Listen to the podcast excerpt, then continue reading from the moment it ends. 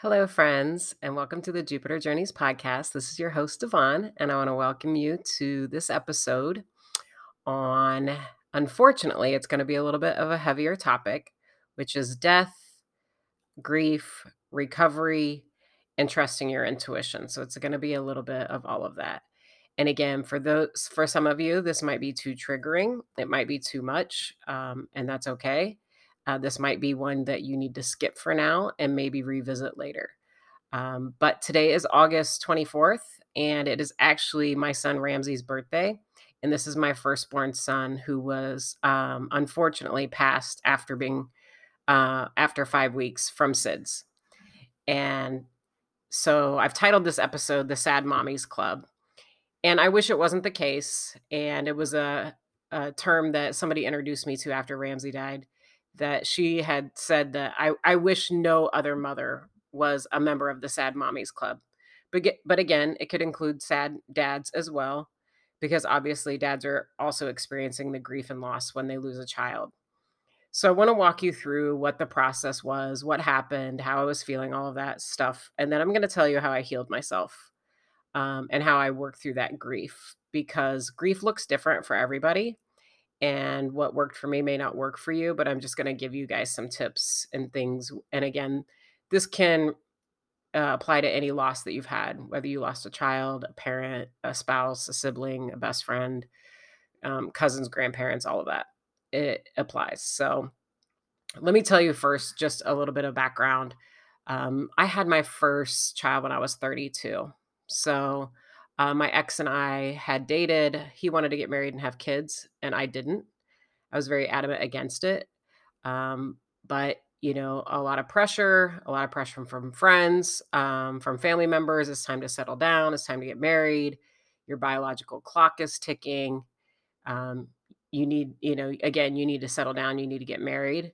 And at the same time, my stepdad was going um, going through cancer. He was battling cancer, and he he would pass soon so all of those things happening um, you know you feel like it's the right time especially at age 32 you're feeling that pressure to settle down get married all of those things. And i will tell you that in hindsight and of course we know that hindsight's 2020 but in hindsight my intuition was screaming at me to not marry this person and to not have children with them. And all of the red flags were there and i didn't listen.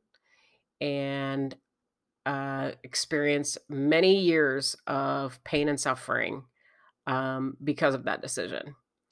Ramsey just being one part of that equation. So it turned out to be a very on again, off again, toxic kind of relationship, um, which losing a child just exacerbated that. So, first and foremost, I want to say trust your intuition. And if it's at scre- if it's screaming at you to not marry someone and not have children, trust it. Just trust it. Um, but then on the other side, let me talk about grief and how it, you know, the impact that it can have on people. Because, you know, again, I didn't really want to have kids or get married, but, you know, decided it was time to, did it. Um, didn't do the whole traditional wedding, went to the justice of the peace after already being pregnant. Um, the pregnancy was planned, obviously. So I was pregnant with Ramsey when we got married. Um, and then he was born in August, um, obviously, like I said, August 24th, and in 2007. And so he was five weeks old, newborn baby at home. Um, you know, the ex is working full time. He was a restaurant manager, worked long hours. And at the time, you know, I'm at home alone, um, got a baby, all of that good stuff, still recovering, still healing, but pretty fun, pretty joyful ride of new motherhood, right? Now you have this cute, sweet little baby.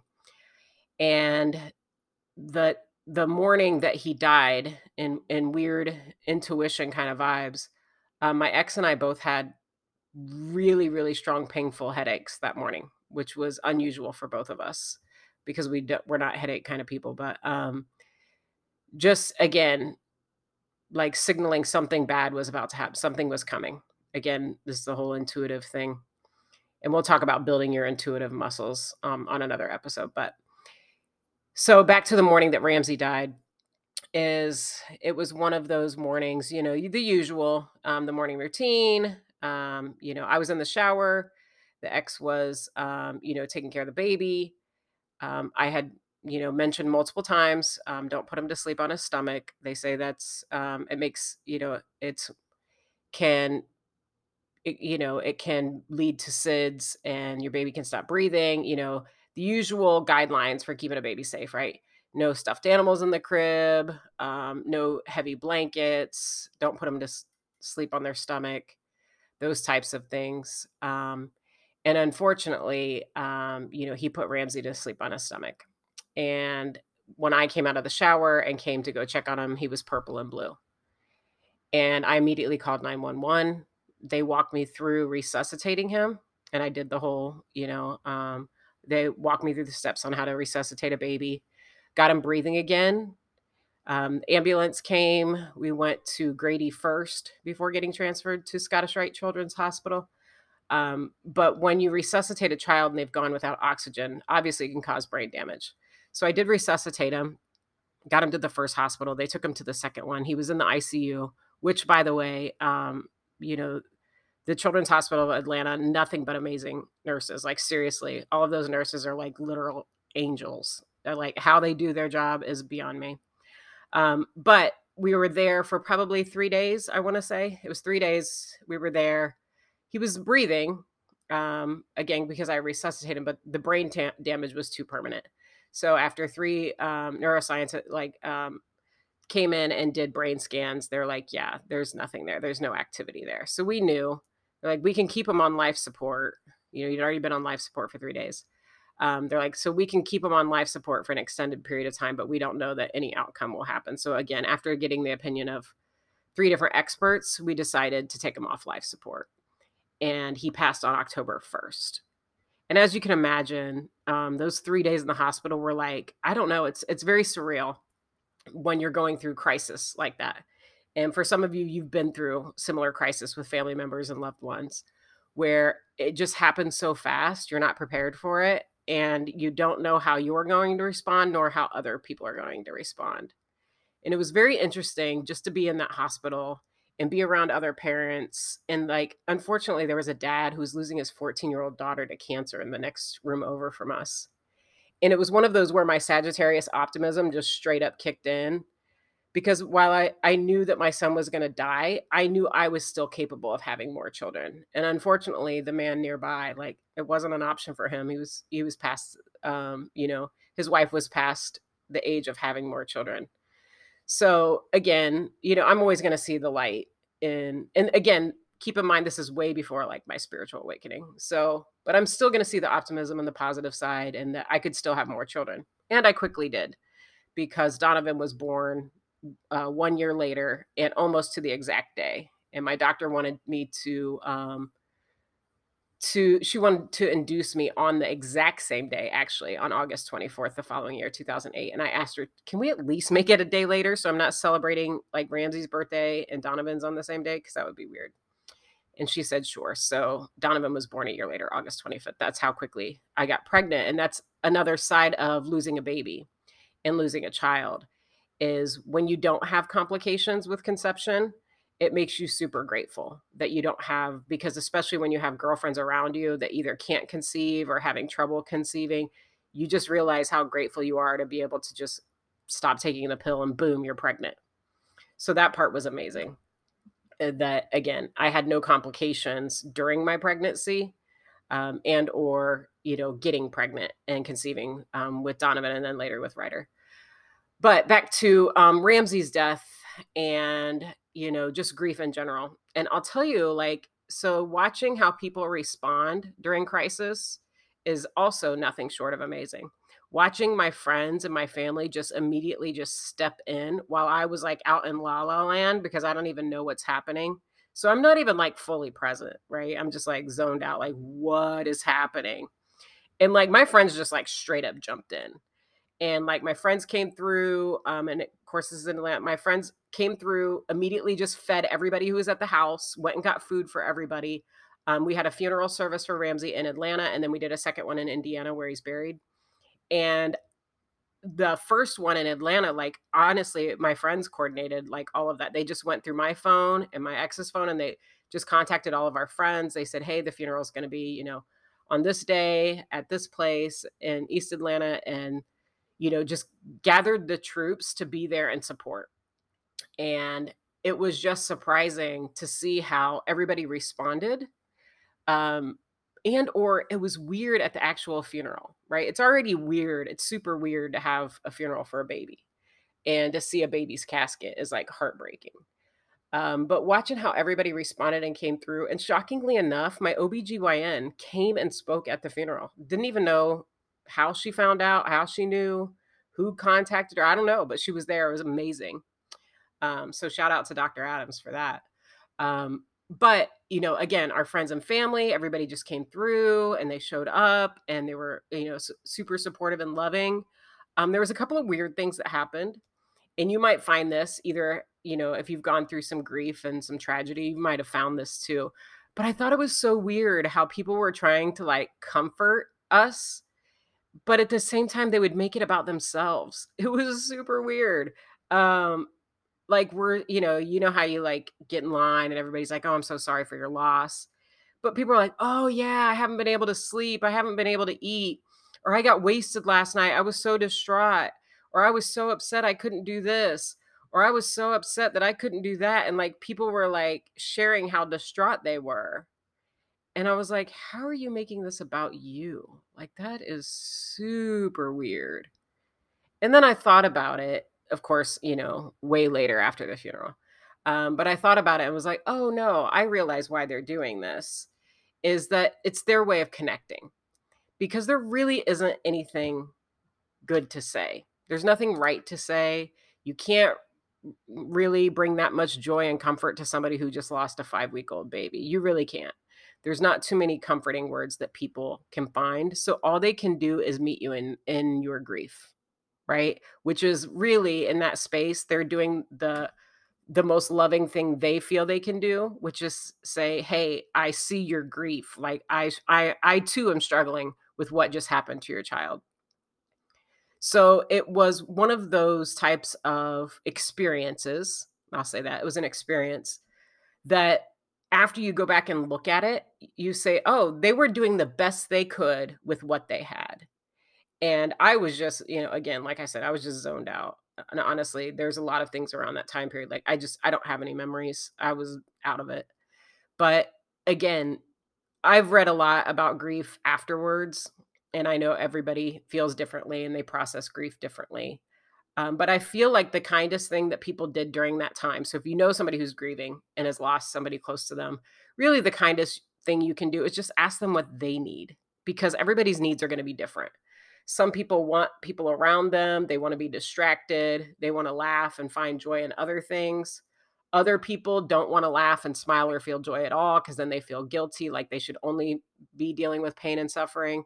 So everybody processes grief differently. And so you have to go back and just ask people what they need from you. That's really the kindest thing you can do. And it was the kindest thing that my friends and family did at the time was just asking me what I need. Do you need food? Um, do you need me to do something? Um, if you, you, need to call me, do so, those types of things. Um, and it really, at the time, and I'm grieving, and my ex is working long hours and, you know, processing grief. He went back to work two days later. So um, that's how he chose to deal with his grief. I obviously spent a lot of time crying, boo hooing, um, like what just happened. Um, but it also was like, well, I enjoyed that time period of being a mother. I want to do it again. Right. So here all these years had led up to me saying I never wanted to be a mom. I was like, wait a minute, that was like super cool. I want to do it again. And so hence Donovan coming along soon after. Um, but in processing the grief, it kind of sent me and the ex in two different paths. I went down the path of like, oh my gosh, life is so short and so fragile. Like I just lost my baby at five weeks old, right? I can have more kids, but I lost a child. And so life is short, life is fragile. I'm going to live it to the fullest. I'm going to stop letting all the little small things bother me and I'm going to live life to the fullest because I could go tomorrow, right? I'm going to have more fun. I'm going to take more pictures and I'm, I'm just going all out of, of making the best that I can of this life experience. My ex um, was depressed. Um, he stopped eating. Um, he was having an affair at the time. Um, years later, he told me that he was actually crying to his mistress about losing the child, not to me, but to the mistress. Um, we ended up leaving Atlanta and moving to Memphis, where the depression turned into violence and, you know, just downhill from there. So, again, you can't predict how people are going to respond to uh, the loss of a child or a loss of a close loved one. I know for me, I heavily relied on my girlfriends, um, or my friends too, because TJ and Mario are in that. But um, I relied on my friends a lot and my family a lot. Definitely my sisters, um, Nay and Tuesday.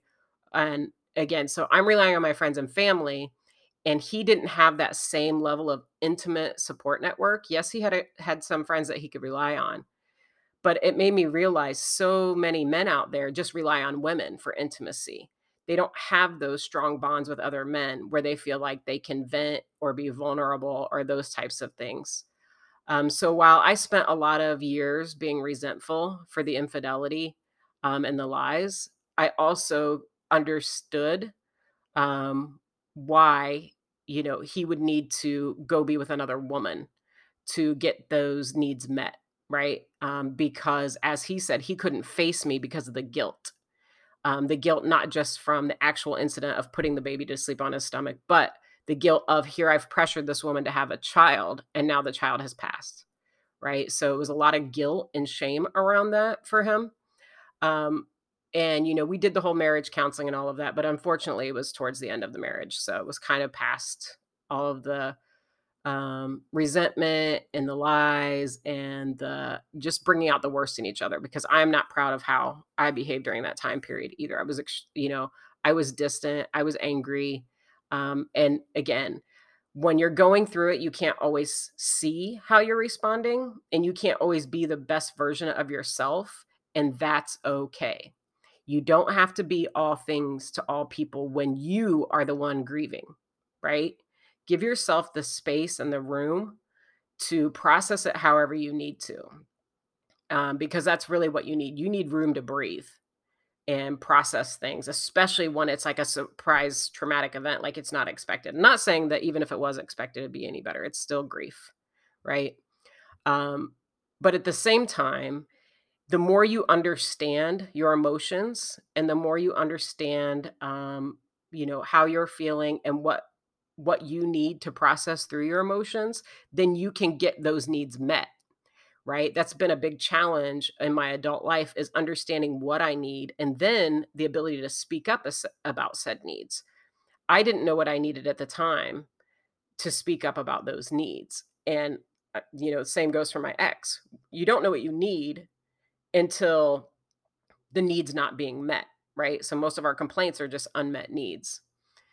And again, you're going to have to figure it out when the time comes, and it will come, you know. And I had a former pastor say that, and it's true. Adversity is going to strike, bad things are going to happen in your life. And it's not always as traumatic as the death of a child, but there are bad things going to happen, right? Somebody's going to die, you're going to lose something. Um, you could lose a job, a house, a marriage, a car. Things are going to happen. Who is your support team? Because you shouldn't wait till tragedy to have a support team in place. And I know that if you're out there and you're listening, you're a support team for somebody, right? You're providing somebody support in some way. So, who's providing support for you, right? And a lot of us struggle, especially those of us who are Sagittarius, we struggle with asking for help and we struggle for speaking up about our needs because we think it makes us weak and it doesn't. It makes us human. We're we're human and we're having a human experience. And so my recommendation is that you have a support team in place before tragedy strikes, but also know no matter what it is, whatever the tragedy, the adversity, whatever it is that you might encounter or experience, you can heal yourself from it. You can. It's going to take time. Um, and don't put a time limit or you know anything like that on it and ask for help not just from your physical people here in this life ask for help from the non-physical from your spirit guides, from your angels, for whatever God you're praying to. Ask for help in giving you strength to get through it. Guide me through this. You know, we're co creating with the universe. Ask for help when you need it. Um, and you'll be surprised at what shows up. And it may be in the form of a person, it may be in the form of a book, a movie. you know, help is available to you when you ask. So think about that um, in regards to um, resilience and healing yourself from tragedy. And now you might be hearing this story about my son's passing, and it might be shocking and appalling and things like that. But, you know, this was 15, 15 years ago for me, right? And now I have, I'm fortunate, I have two healthy children, one who's turning 14 tomorrow. So I'm very blessed to have two healthy children, and I'm aware of that. And I appreciate it every day. And I'm having fun as a mom. It actually is super fun. Um, but, you know, think about all of the good things that are going on in your life um, that you always have new things that you can create, no matter how much tragedy or adversity you've experienced um, or might experience in the near future, that you can heal yourself from literally anything. You really can. And help is available. And just find the people who've been through a similar experience and listen to how they were able to recover and how they were able to heal themselves because there's so many different types of healing available it's it's limitless right of of what could possibly work for you too. For me it was the spiritual path um, it was my friends and family the love of my friends and family. I already had a solid network in place when it happened um, but then again as you heard in my last episode is that it sparked my spiritual journey which just sent me on a whole next level of awareness and happiness and joy. So there's also that. Um, but the other takeaway is trusting your intuition right? Is my intuition had told me way back before even having kids that I should not have gotten married and had children with, with this person. Um, and again, this isn't just to bash him because, again, I have been just as toxic and made just as many mistakes throughout that, you know, that whole connection.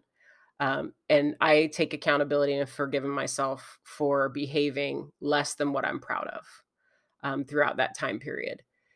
Um, but it's also to say that I should have trusted my intuition. My intuition told me don't do it, and I did it anyways um, because of all the pressure around me. Everybody saying I need to get married, I need to settle down, I need to have kids, all of those things. Let go of that because your intuition is telling you, hey, this is about to be a struggle for you. This is about to be a whole lot of adversity. And you know it in your heart before you do it. So trust that more than you trust anything else is trust your intuition. If it's telling you don't do it, then don't do it. But on the other side, if you're super excited about something and you you know every time you think about it you're excited and it's bringing you joy, do it. That's also your intuition guiding you. It's guiding you to your joy, right? So while it was very tragic that I lost my son, my joy was guiding me to have more children because I knew they would bring me joy. And they do, and they're super fun. But I also, you know, if you guys have never heard this, they say that kids like ages seven to like 14 are like the most fun. And I have to agree. They're super fun and we have a lot of fun together. So, um, with that being said, if you're listening to this and you're a part of the sad mommy or sad daddy, again, I don't want to exclude the dads um, club, you know, I'm really sorry for your loss. Um, there is healing available. Um, there's all kinds of people who've been through um, what you've been through. There's support groups, there's healing modalities, there's just a lot of stuff available if you find it. Um, but you also don't have to let tragedy and adversity and grief consume your life. You don't. We still have a lot of years and a lot of things that we can create and experience. And when you go down the spiritual path and you're connected to the other side, um, you get a bigger picture view of why certain things need to happen.